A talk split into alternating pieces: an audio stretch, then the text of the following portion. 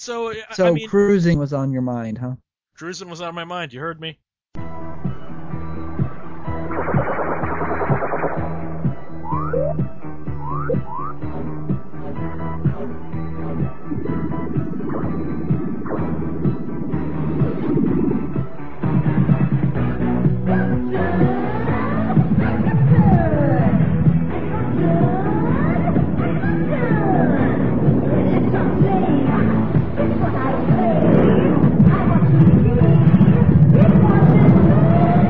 Radio Drone.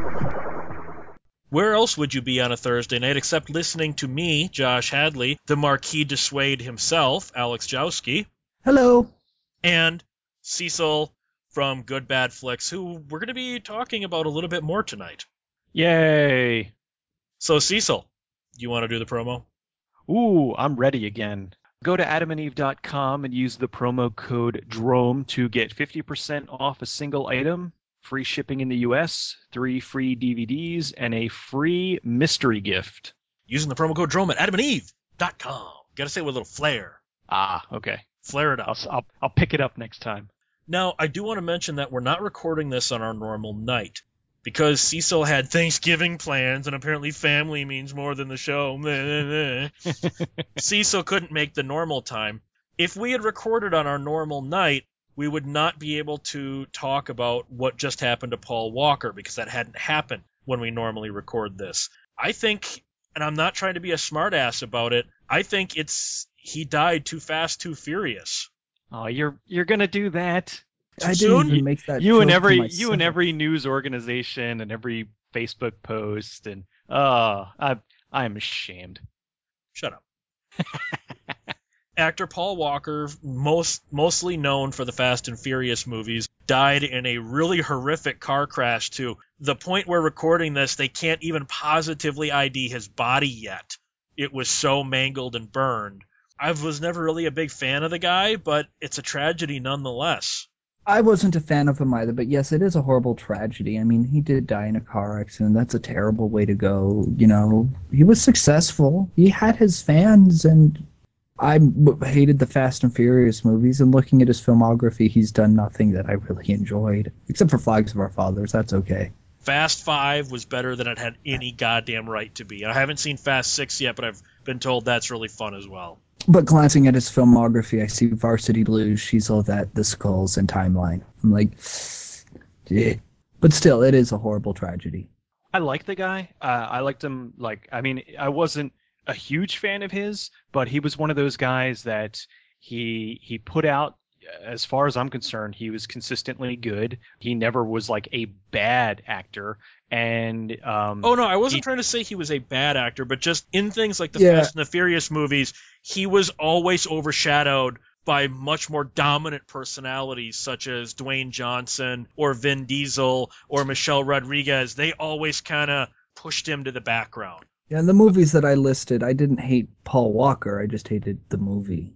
And anyone who ever says, like, because I, I work with some people who actually, it's kind of sad, funny. Recently, we were talking, and they were just completely bad-mouthing Paul Walker, you know, saying he's, like, one of the worst actors ever. You've clearly never seen Running Scared, because that movie is awesome, and he's awesome in it. So, like, that was one where he was I in really... the Peter Hyams movie with Gregory Hines and Billy Crystal, because that's the only Running Scared that I recognize. No, not that Running Scared, not the undercover. Well, actually, it kind of, it kind of is a cop one, but yeah, di- different different movie, same name, but yeah, but which that also is good. It's one of the few movies where where I can totally deal with Billy Crystal, because normally he irritates the shit out of me, but um. But anyway, but yeah, the, the two thousand six Running Scared is an excellent movie. And if you have not seen it and you're looking for Paul Walker movies to check out beyond the Fast and the Furious, that's one to look at. But I mean, I, I liked, you know, Varsity Blues and The Skulls, and he uh, he always kind of showed up and he was good. And he, he a lot of times would play a jerk, but I mean, that's not who his personality was. I mean, he never he was never in any kind of goofy scandals. He was never a dick from what I've heard. He always he did a lot of charity work. I mean, he seemed like he was actually leaving a charity event when he got into the car accident. Yeah, and it seems to me that from now this is speculation, he was the passenger, which, I mean, that's not speculation, but the guy who was driving it was kind of showing off what the car could do. Oh, and... yeah, because they said there's no way the car was doing under one hundred miles an hour when it, yeah. for, for the amount of impact that it had. It was going fast, which is why everyone, I think, latched on to the quote-unquote irony of him being the star of all the Fast and the Furious movies. Yeah, according yeah. to this, there was burned rubber and donut marks found in a figure-eight patterns near the crash site. Yeah, this guy, whoever was driving it, was kind of showing off, and consequently, he took a corner, you know, faster, way faster than he should have, and just drilled the car into a tree. And uh, it just sucks. I mean, it's uh, it's it's just a it's a it's a shame. I mean, the dude was forty. I mean, that's really not that old. That's only a year and a half older than me. Yeah. But then we also have to look at, now, again, I'm not m- making light of his death, okay? But we have to look at what's going to happen to Fast Seven. The movie, they said, was three quarters complete. But the problem is everything they had left to shoot were Paul Walker scenes. So the movie is almost done. The company has sunk one hundred million dollars into it, and none of the actors are willing to return. They all say, I, I can't do reshoots on this. I just can't.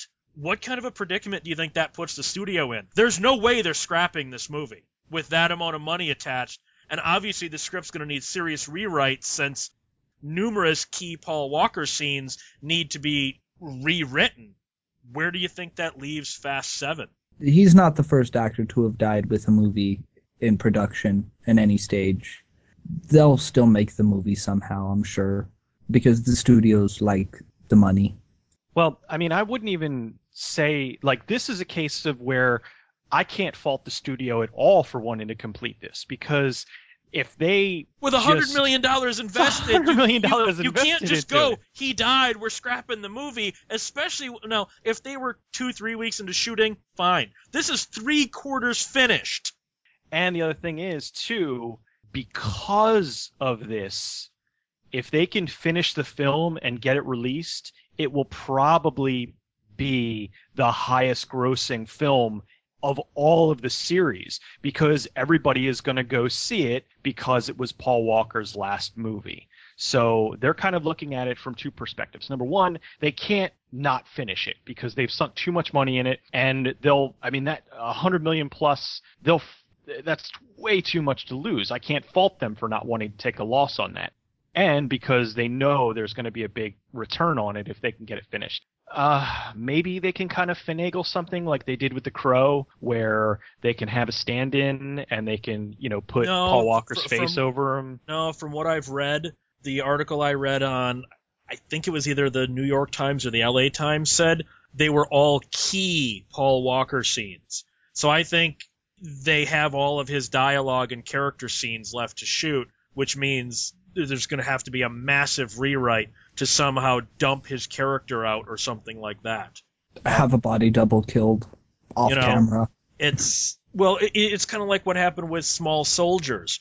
You know, Phil Hartman got killed, and so for whatever reason, and I think, I mean, I'm not faulting Joe Dante for cutting them, but he cut about fifteen minutes of, of Phil Hartman's scenes out of the movie because he said, in retrospect, there were Phil Hartman getting shot and things like that, you know, by the figures and how he died, that, that he, he called it disgusting to have left them in.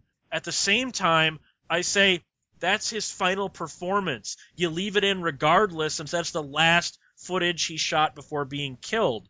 Or, or am I kind of ghoulish with that? Look when, what's his face, Heath Ledger died. That was the selling point for Batman, um, The Dark Knight. Was this is Heath Ledger's last movie. So I think they'll still find a way to complete Fast Seven and sell it with being Paul Walker's last movie. Cecil's right about that.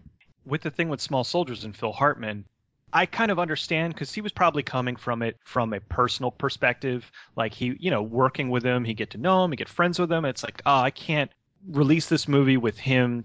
But at the same point, like you said, he didn't die on set. He died because uh, his stupid wife killed him. But taking that out of the film, uh, you know, I'm sure it stung a bit. But the thing was, that was his last performance, and he was acting. He was doing what he always wanted to do and what he was really good at. By kind of denying the public from being able to see that, uh, I mean, it wasn't like he was actually showing footage of him dying. So they really should have left that in there, but I can understand why, you know, from a personal level, he would want to take that out. You saw similar with, with when John Ritter died, because remember, Bad Santa was actually not going to get released. Remember, the Weinsteins hated Bad Santa so much, that sat on a shelf for nearly two years. They called it unreleasable. Then John Ritter dies, and they go, we have John Ritter's final film, now it's releasable. That, to me, is ghoulish. That is true, but that happens fairly often. Well, either a movie gets shelved and then it gets released when an actor becomes popular or when an actor who was in the movie dies. So, and quite frankly, I would have been happy with Bad Santa sitting on a shelf. I freaking hated it. Well, but then you also have the aspect of the other actors in the movie. Vin Diesel and all the rest of them have said they're not returning to the set anytime soon. So even if the studio says, all right, well, you know, like, we'll give you till after Christmas to grieve, but in, you know, early twenty fourteen, you're back on the set. Do you think it'll come to push, come to shove if they say, we don't want to reshoot this movie, just take the fucking one hundred million dollars loss? Um, that's tough. I mean, because if if they decide, like, to not come back to it and whatnot, this could be the end of a multi hundred million dollar plus, I mean, at this point, probably over billion dollar that they've grossed franchise. Because this, you know, the series was only picking up steam. For them to kind of say, all right, we're not, you know, we're not coming back to set. And consequently, I think if they say, you know, we're not coming back, we're not doing any reshoots, we're not finishing the film, this could end the series and would also kind of create a lot of bad blood between the crew or the uh, the actors and whatnot and the studio, and might make, even though they're all pretty big actors and well known, it could make their future lives a little bit more difficult because the studios might, you know, start being a little more dicky towards them since they wouldn't play ball. It's it's a tough situation all around. Even if all of the actors, Vin Diesel, The Rock, um, Michelle Rodriguez, if they all walked, they would still make Fast and Furious Seven. Just totally different plot. It would just be Tokyo Drift. Well, Tokyo Drift actually takes place in the future. Technically, they could kill Paul Walker's character, because the only character we know is that's still alive in Tokyo Drift's future is Vin Diesel. So he's the only one they can't kill to keep continuity. Does that make sense? So maybe, depending on, you know, since they shoot out of order, if all of Paul Walker's scenes were, you know, supposed to take place relatively early in the movie, they might be able to write around him. They they really might. This seems to be from the immediate cast response. It seems to be, do you guys remember what happened when the when the Crow first came to D V D? How the cast and crew responded? No, I don't remember. No, actually, I, I don't really recall. Go and pick up the D V D at some time. You'll notice that the commentary is by the set designer, the composer, and a screenwriter whose script was not used for The Crow. You find out that all of the cast were approached, and they said, nope, not doing it out of, out of honor to Brandon Lee. Alex Proyas was approached. The producers were approached. Basically, the three people you got on the commentary were the only people that said, I'm willing to do this, f- Brandon. Everyone well, else said, because of... Because, to honor Brandon Lee, I'm not going to go talking about this and let you profit off of his corpse. But I don't know, but it's different because The Crow I, is a, is a good movie. The Crow is a fantastic film. It's it's it's so good, and the thing was, uh, that's a case of where I don't really see that as being like a bad thing. I mean, they again, like with the Phil Hartman thing, it was they they uh, you know, he died uh, three quarters of the way through shooting or whatever. But the, at the time, they were able to take a body double and digitally composite him in different scenes and finish out the film. And the thing was, the film didn't feel hackneyed and like slapped together. It still felt very complete. And that, they, but that's partially because when Brandon Lee got killed, he was almost completed. He had almost completed all of the Eric Draven footage. He got killed really close to the end of his shooting schedule. Yeah, they just had a couple of like action sequences and whatnot that they were and probably going to do yeah, with more stunt doubles anyway. I, I have the work print of The Crow before all the digital compositing. And it's really obvious which scenes were not Brandon Lee, and there's only a few of them. I'm just surprised yeah. no one's like, well, Paul Walker would have wanted us to finish the movie. Oh, you know that's coming. You, you, yeah, know, you know we're only two coming. days into this as of this recording. You know that's coming. Yeah, that is true. You know, Paul, they'll find a rider in his uh, contract, you know, or Paul, Paul would want them to finish this. But honestly, seriously, uh, if I was making a movie and and I died somewhere into it, absolutely finish the movie. You know, why wouldn't I want it to be finished? It, it was I was doing something that I loved, hopefully, when, you know, it wasn't like a, a, a piece of crap movie. And yeah, I would want them to finish it. Why not? You know, if I died in a movie, I wouldn't care if they finished it or not because I would be dead. Jowski's such a downer. I tell you, bringing the whole room down.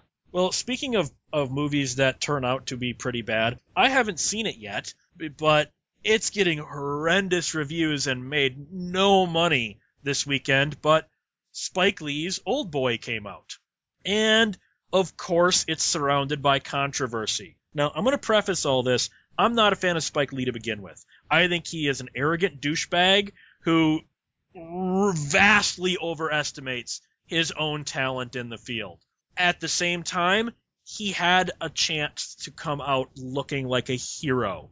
Either you guys familiar with the Old Boy poster controversy? Yep. Yeah, I should probably look it up. Then you just listen, you fruit. What happened was there was a graphic designer named Juan Luis Garcia who was hired by an ad agency. Who had, you know, he had no contact with Spike Lee, but he was hired by an ad agency to make different Old Boy posters, and he made all these different mock-ups and, and whatnot, and he basically was not paid for all of the work he did.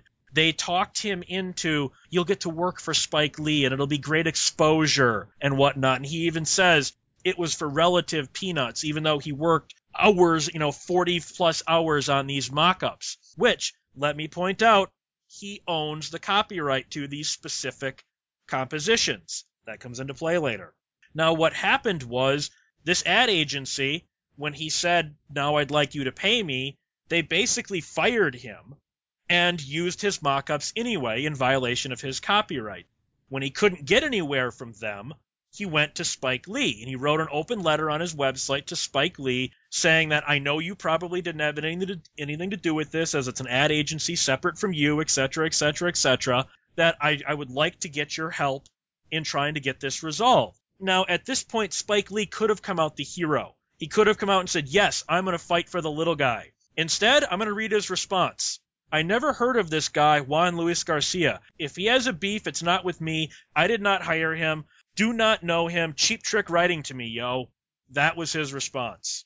What do you well, guys have to say about this before we get into the fallout from this? Up until the last sentence, it's almost professional. Okay, I didn't have anything to do with this. You know, they're not my, you know, not my problem. But then the cheap trick writing to me, bro. Okay, now no, yo, yo, that that's uh, that now he just comes off like an asshole. And and also, as Brad Jones pointed out, Spike Lee's response, every single word is capitalized. Do you realize how annoying that is to try and read? Well, it's like, you know, the old he's yelling thing.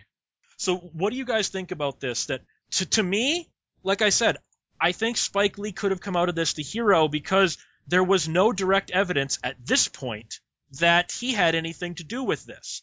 But then it turns out, oh, the ad agency is actually a subsidiary of Spike Lee Incorporated. Then it turns out that the copyrighted images, the copyrighted posters that Garcia made are being given away as incentives for Spike Lee's new Kickstarter project. So even after he found out that, that these were stolen works, he still, hey, not my freaking problem, man. That, that that's you. What do you guys think about that now that it's come out that Spike Lee, even if he didn't directly know about it, his company knew about it, and after the fact that he knew he was using basically stolen images, he still keeps them as incentives for the Kickstarter? Well, first off, I just want to say how much it warms my heart that the remake failed on such a magnificent level. It made two million dollars countrywide. I mean, that is abysmal. I mean, that just uh, there are movies that released in like ten theaters that made more money than this did. So it just goes like that. The reviews are not really happy, and the reviews are not much kinder either. No, they're trashing it because fr- I have not seen it, but from what I gather, they took.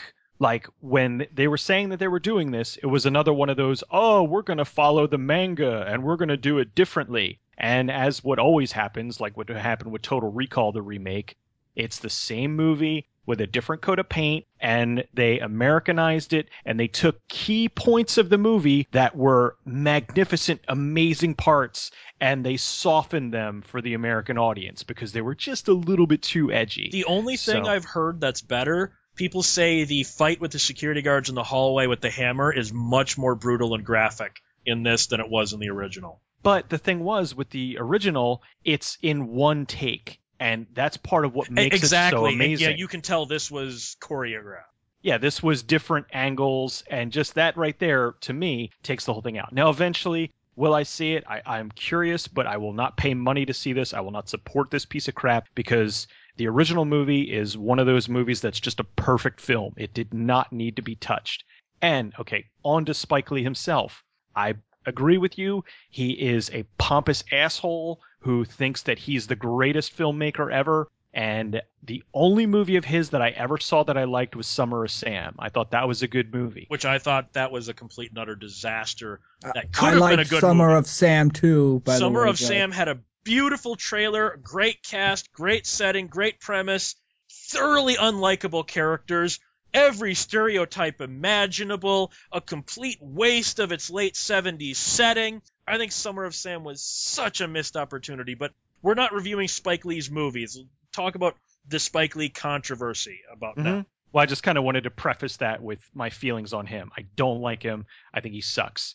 Again, with him on the whole controversy, he could have stepped up and said, you know what? You got screwed by this ad agency. The the story had gone viral. An ad agency which I technically own.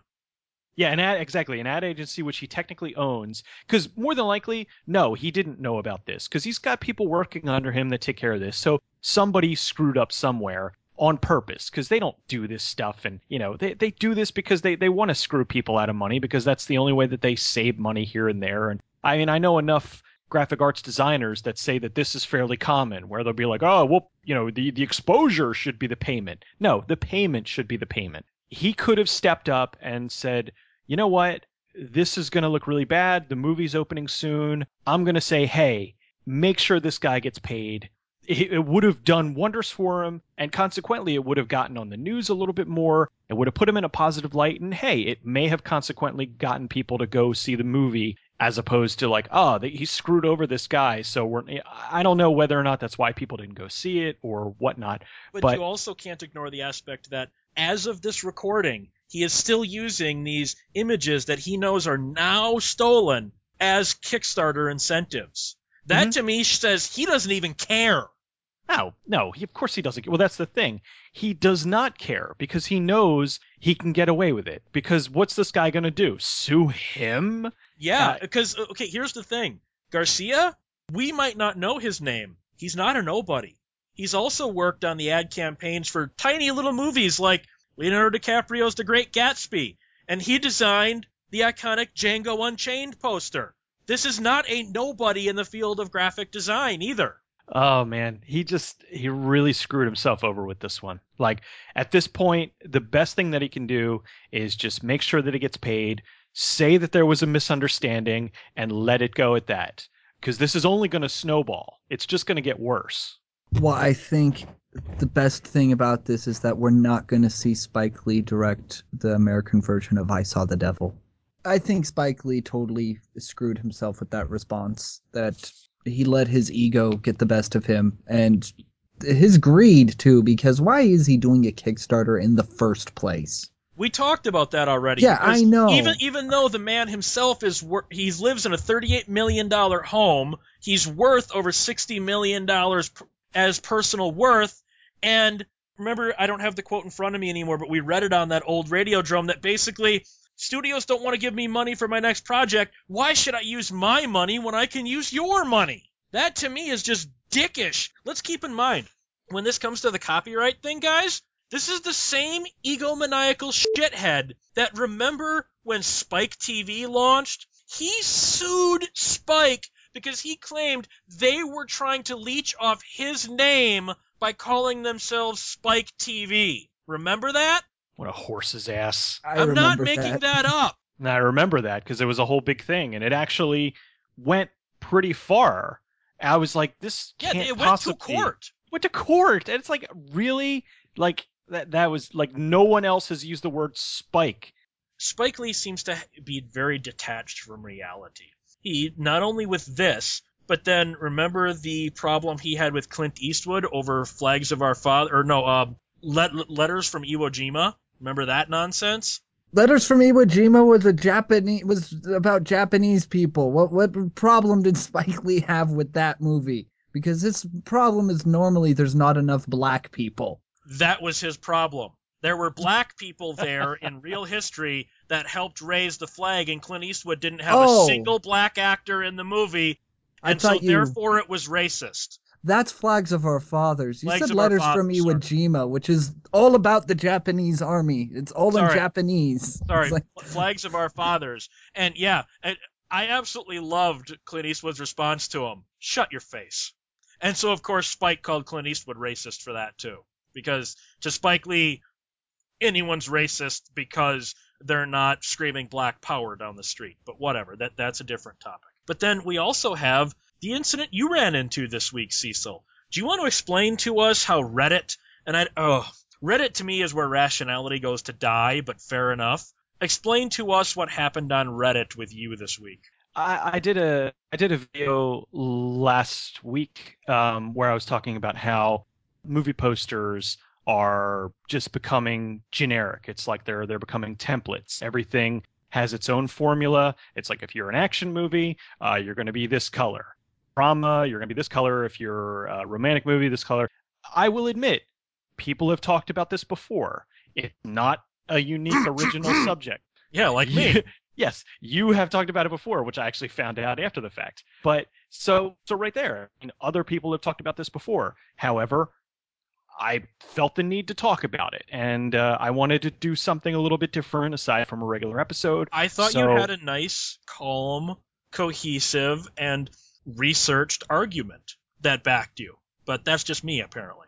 Yeah, well, I mean, and there's a lot of people that that agree with it. I mean, if you look at uh you know, because I, I I posted on Blip, but then I also cross post to YouTube, and I mean, I have, as of last time I checked, I had like one hundred fifty thumbs up and I had like five thumbs down. So I mean, that's a That's a pretty good ratio of people that agree versus people that think I suck. But at the same time, last time I was there, when I checked it, you had like six thousand views on it, which is pretty good. Yeah. You know? And I mean, in the majority of the comments were positive. You're right. I didn't think about this before. But examples, very, you know, I looked at it very calmly, as I have a tendency to do. And I, I wasn't screaming and throwing a fit over it. And I think I only had like one or two people on YouTube's comments. Uh, one person said something along the lines of, this is the worst video I've ever seen. So apparently... Yeah, but apparently you got to remember, this is the YouTube at... comment system, so I'm surprised he didn't call you a faggot at some point. Yeah, I know, you know, and, and, and tell me he was going to come rape my mother for some reason. But the majority of them were like, this was very good. I was cool with that. Somebody, one of my fans, had posted it in the movie section on Reddit. And I, I realized this because I woke up in the morning and I had, all of a sudden, I had like fifty new subscribers. And I said, okay, one of my videos went somewhere. So I looked to see and found out that that's where it went. And then I went to go check. I'm like, oh, it got posted on Reddit. Well, let me see what the comments are. Oh, well, apparently I am a whiny douchebag who uh, stole this uh, complete thing, fr- uh, stole the entire content from an article on Cracked. Let's see what else you, I saw. Um, the, the one I liked, the one I personally liked was, I'm sick of these nostalgia junkies not being willing to accept the fact that we don't live back then. Ah, uh, yes. Oh, and that was the other thing, too. I don't understand marketing. Yes, yes. You know what? That that sprung this week's Sanity. I used your thing as a springboard to this week's Sanity about marketing. But that's the thing. Marketing is where originality goes to die. Well, the whole point of my video was that because it's like, well, I don't understand marketing. Okay, well, what about, like I said, with the teal and orange posters? I understand that that's not new. But the problem is, is that now it's being used so often that if you go to the movie theater and if you're walking up to the theater and you see all the posters they have lined up and there's all these movies in a row they all and they're the all teal and orange, well, that right there tells you that marketing is not working because there's nothing that stands out. To and, be fair, I kind of like the teal and orange look. I think the two colors contrast themselves nicely if they're done right. That is why they use it, because the two colors do contrast each other so perfectly and attract the eye. That's why you like it. That's why they use it. But I, I'm not disagreeing with you that it's massively overused, and it's used where it doesn't need to be. When used right, the teal and orange scheme can really work, I think. Yeah, it pops. It really does draw your eye in. But like I said, everybody's using it, and so consequently, it doesn't It doesn't look good anymore because it's like, oh, well, we have five movies in a row and they're all teal and orange, and it just it's it does nothing to draw your eye in. Now, if it's standing by itself, if it's on a billboard or something, then fine. You look at it and you're like, oh, wow, that looks really cool because it does catch your eye to it. It's just becoming so generic, much like everything else. They're they're trying too hard to refine everything down to its specific category. Well, to me, the, to me, what they're trying to do is create a checklist. This is how you market a movie. Boom. Check, check, check, check, check. Nobody ever wants to deviate from it because when you deviate from it, then you risk losing. So originality is not encouraged because we know what works. Why should we stop doing what works? Yeah, until something comes along that completely blows out of the water. Which I mean, is usually is, an indie feature in the which, movie industry. Exactly. It's usually an indie feature. A, usually like, an indie feature that did not go through a marketing company. Yeah. Or if they did go through a marketing company, it's kind of like how with the whole Paranormal Activity thing where they wanted to remake it, but then they decided not to and they just altered the ending. But still, it went off and it made crap tons of money. And uh, like Alex had brought up with Pulp Fiction, it was that movie. We're kind of, you know, getting generic in the nineties, and then Pulp Fiction comes along, and holy crap, you know, uh, I know, I can't remember if you're, I know you don't like Tarantino, I don't but like I don't, Pulp Fiction. You don't like Pulp Fiction, but you can't deny that it was a revolutionary film. No, it, I, I, I it can't, changed, can't deny that. It changed the way that films were made for a while. Have you ever watched a documentary on the on the twelve Monkeys D V D or Laserdisc, The Hamster Factor? No, I didn't. All right, in that, one of the things that Terry Gilliam had written into his contract was he had final say on the marketing. He he got final say on the cut of the trailer for twelve Monkeys, on what the posters looked like. There's a part in the documentary where the ad agency is showing him all the mock-ups of all the different posters. They keep trying to push the giant floating heads over the title poster that you pointed out, Cecil. That's the poster they wanted to go with for twelve Monkeys. And Gilliam was just like, no, this is hideous. And then w- whenever they, they're like, well, we've got this one. And they would hand him this really great-looking poster. They're like, but w- w- we don't think this one will work. And Gilliam was just getting frustrated as hell because even though he had final say, they kept kind of, we really want this one with Brad Pitt's face on it. We really think this should be the poster. And this was the nineties, before the checklist had come out. It was the beginnings of the checklist. Yeah, so, I mean, watch that documentary and just see how fed up Terry Gilliam gets with these posters. Look, they look the same. They look generic. Where, and then you get, you know, he had to fight for the rather eye-catching twelve Monkeys poster we got. As one of my, my fans had pointed out to me, a, a poster I completely forgot was the uh, the Benjamin Button ones, where it was Brad Pitt's face and or, or Brad Pitt's head, and then um, Cate Blanchett's head. And the thing that gets me is, like, there are certain ones where they'll have, like, a tagline or something. With that, it's a close-up of their heads, and it just says uh, the whatever of Benjamin, the whatever case of Benjamin Button. That tells me absolutely nothing about the movie. The only thing it tells me is that Brad Pitt is in this movie, and it doesn't matter what the movie's about, except for the fact that he's in it and you should go see it. And to me, that is just the height of just egotism where it's like, you're going to go see the movie regardless of what the subject matter is. We want you just to know specifically who is in it. It doesn't matter what it's about. On and the that, opposite side of that, you've got Seven. A movie like Seven, Kevin Spacey had to fight the marketing department to keep his name out of the advertising. They wanted to highlight Kevin Spacey because he was a really big indie star at that time. And he kept trying to explain to them, God damn it, I'm the plot twist. If you know I'm in this movie, you're going to be looking for me. Well, he's one of those actors that he gets it.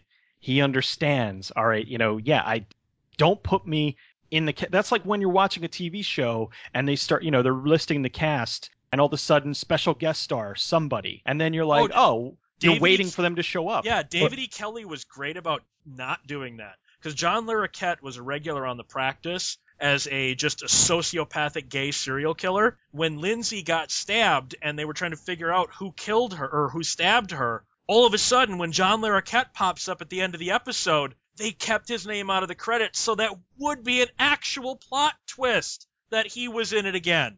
Yeah, marketing, they don't understand movies. They don't understand that. They understand product. They're trying to sell product. They're not trying to sell art. They don't care that they're going to ruin it. They don't care if the trailer shows too much of the movie. They just want to show all the money shots. They want to show who's in the movie, and they want to get asses in the seats. And it's ruining movies. And I don't think that that's a nostalgic thing at all. I don't think that that's something, you know, that is a bad thing. I'm pointing out that this is wrong and they need to do something about it. And then I get called a whiny douchebag.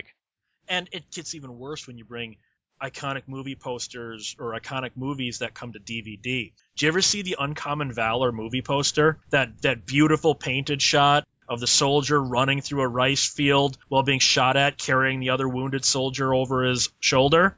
They still have that on the cover. Down in the corner, and they change who both actors are, so uh, Charlie Sheen is one of the soldiers now. He's the one carrying the guy, even though he wasn't on the original poster, nor does he do it in the movie, along with a giant head of Gene Hackman. Well, how about the RoboCop one?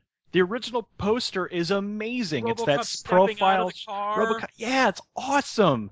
You know, part man, part machine, all cop, and then the new one, floating RoboCop head. That... The, the one that the one that gets me is when they do it for T V series sometimes, like twenty-one Jump Street. Okay, twenty-one Jump Street lasted five seasons. Johnny Depp was in seasons one through four, but he left season four three quarters of the way through. So he wasn't in the last five or six episodes of season four, okay?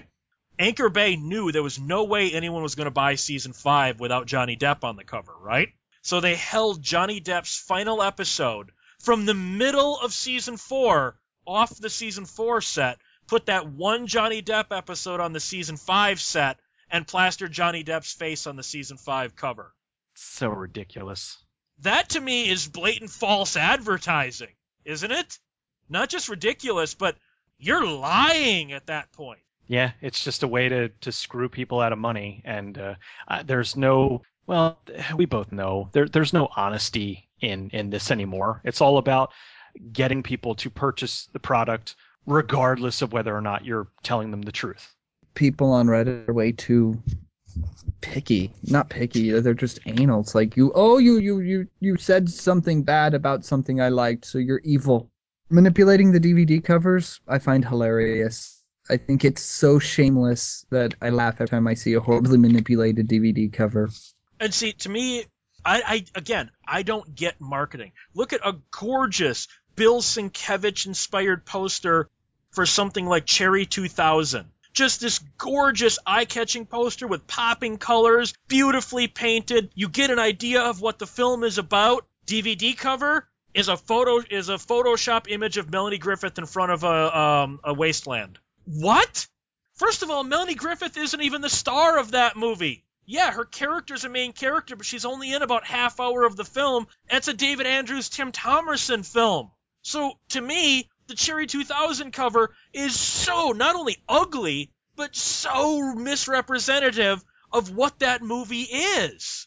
Absolutely agree. I mean, I, I think I, I've talked about it before. There was that movie uh, called The Turning, with uh, Gillian Anderson uh, in it. And it was a movie that sat on a shelf for a long time.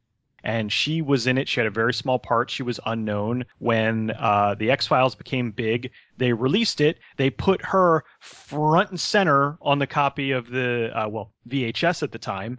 Then she basically shows up, gets naked, and gets killed. And like, it was, it was just, she's not even, you know, the, the focal point of the movie. She was just kind of a throwaway character. And yet they used her to sell that movie. To me, the worst one was Trick or Treat, the nineteen eighty-six heavy metal movie. The D V D is one of the ugliest, most misrepresented things I've ever seen. Okay, they, they've got Mark Price on the on the cover looking like he does in the movie. Fine, fair enough.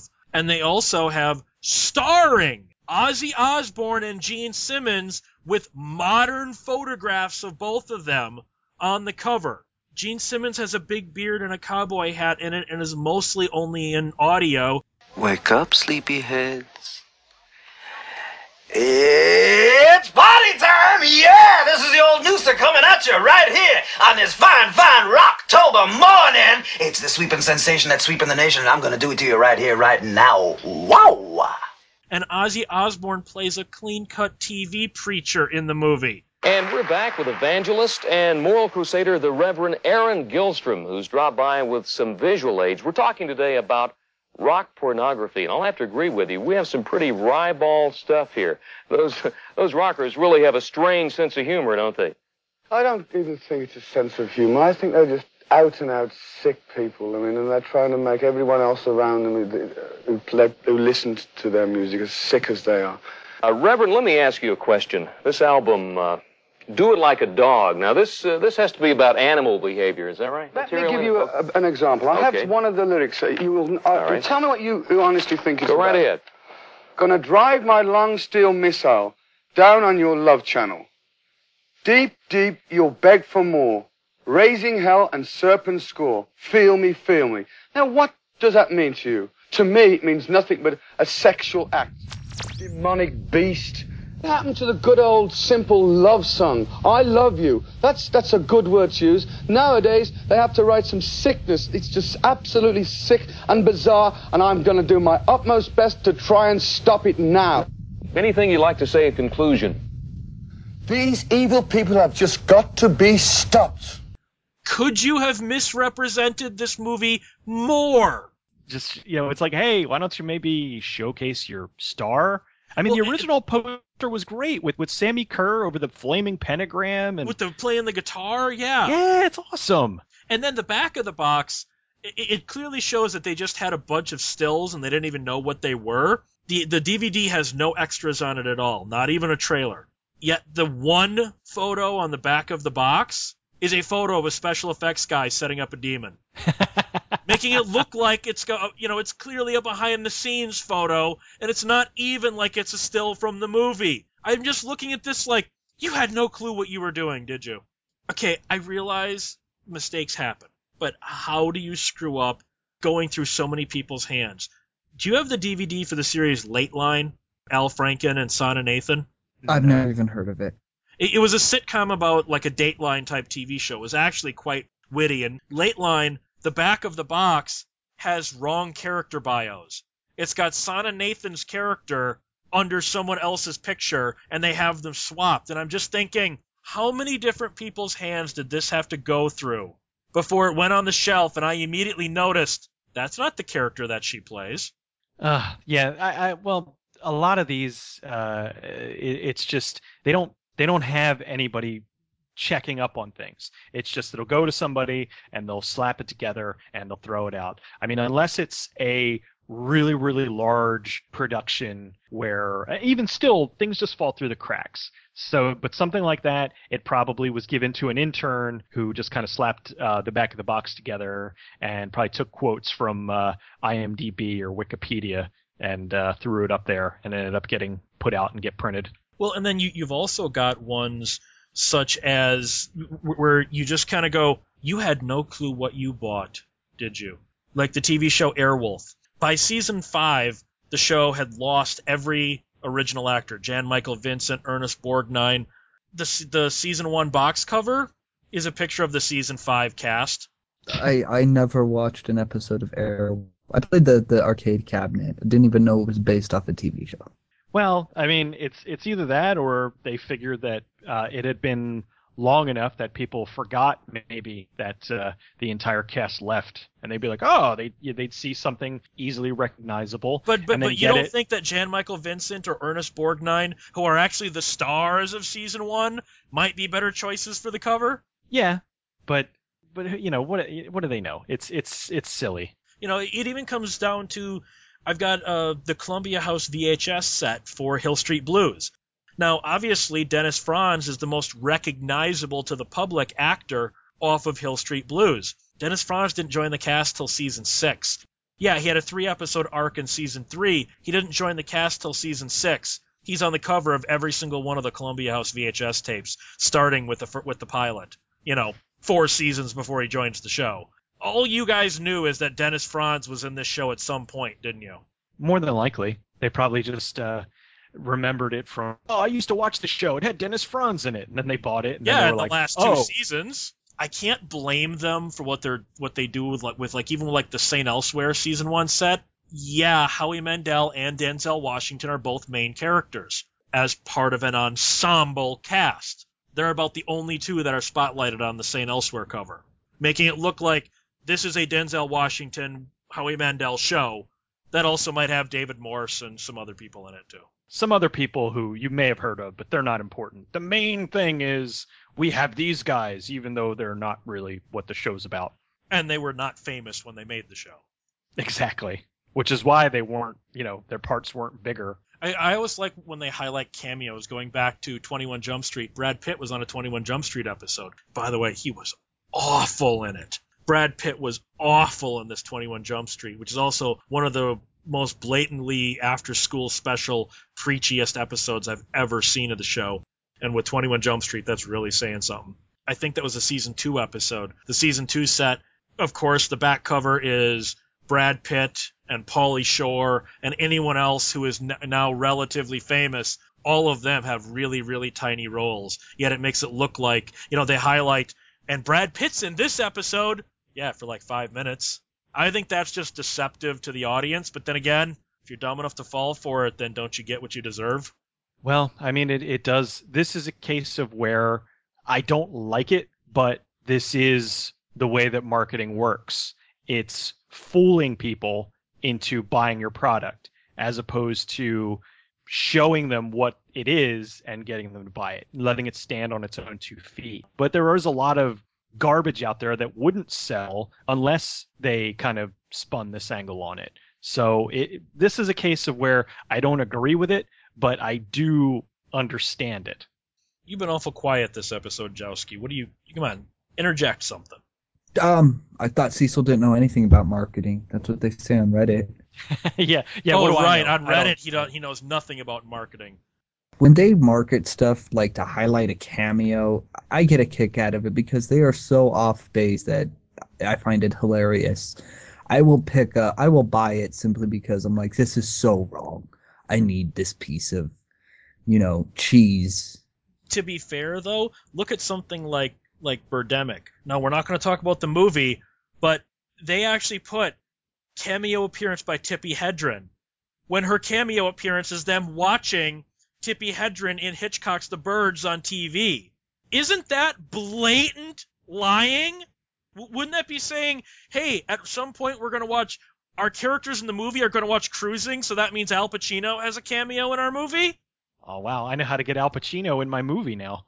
Yeah, Why just Cruising? Have a character watch Cruising, because it was on T V the other night, so it's in my okay. head. I mean, well, they had a Godfather marathon all Thanksgiving. You could have gone with that. Why Cruising, Josh? Because it was on H B O. Shut up. So, so I mean, Cruising was on your mind, huh? Cruising was on my mind. You heard me. But, I mean, so you don't think that, like, what Birdemic did? I mean, seriously, Tippi Hedren should have sued. She should have sued over that going, I'm not in this f***ing film. Well, I mean, did they...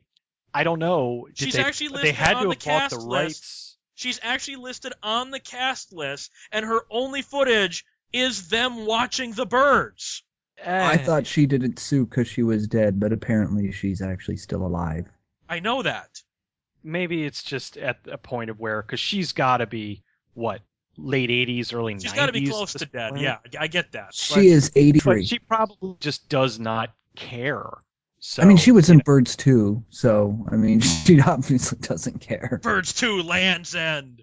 You can find all of us at geek juice media dot com. You can find Alex's videos there. You can find Cecil's stuff as there, as well as good bad flicks dot com. You can also go to twelve oh one beyond dot com. You can go there and buy a t-shirt, damn it. We have t-shirts now, so go to twelve oh one beyond dot com and buy a t-shirt, and you can contact the show at twelve oh one beyond at gmail dot com. Have a good night, guys, and we don't know shit about marketing!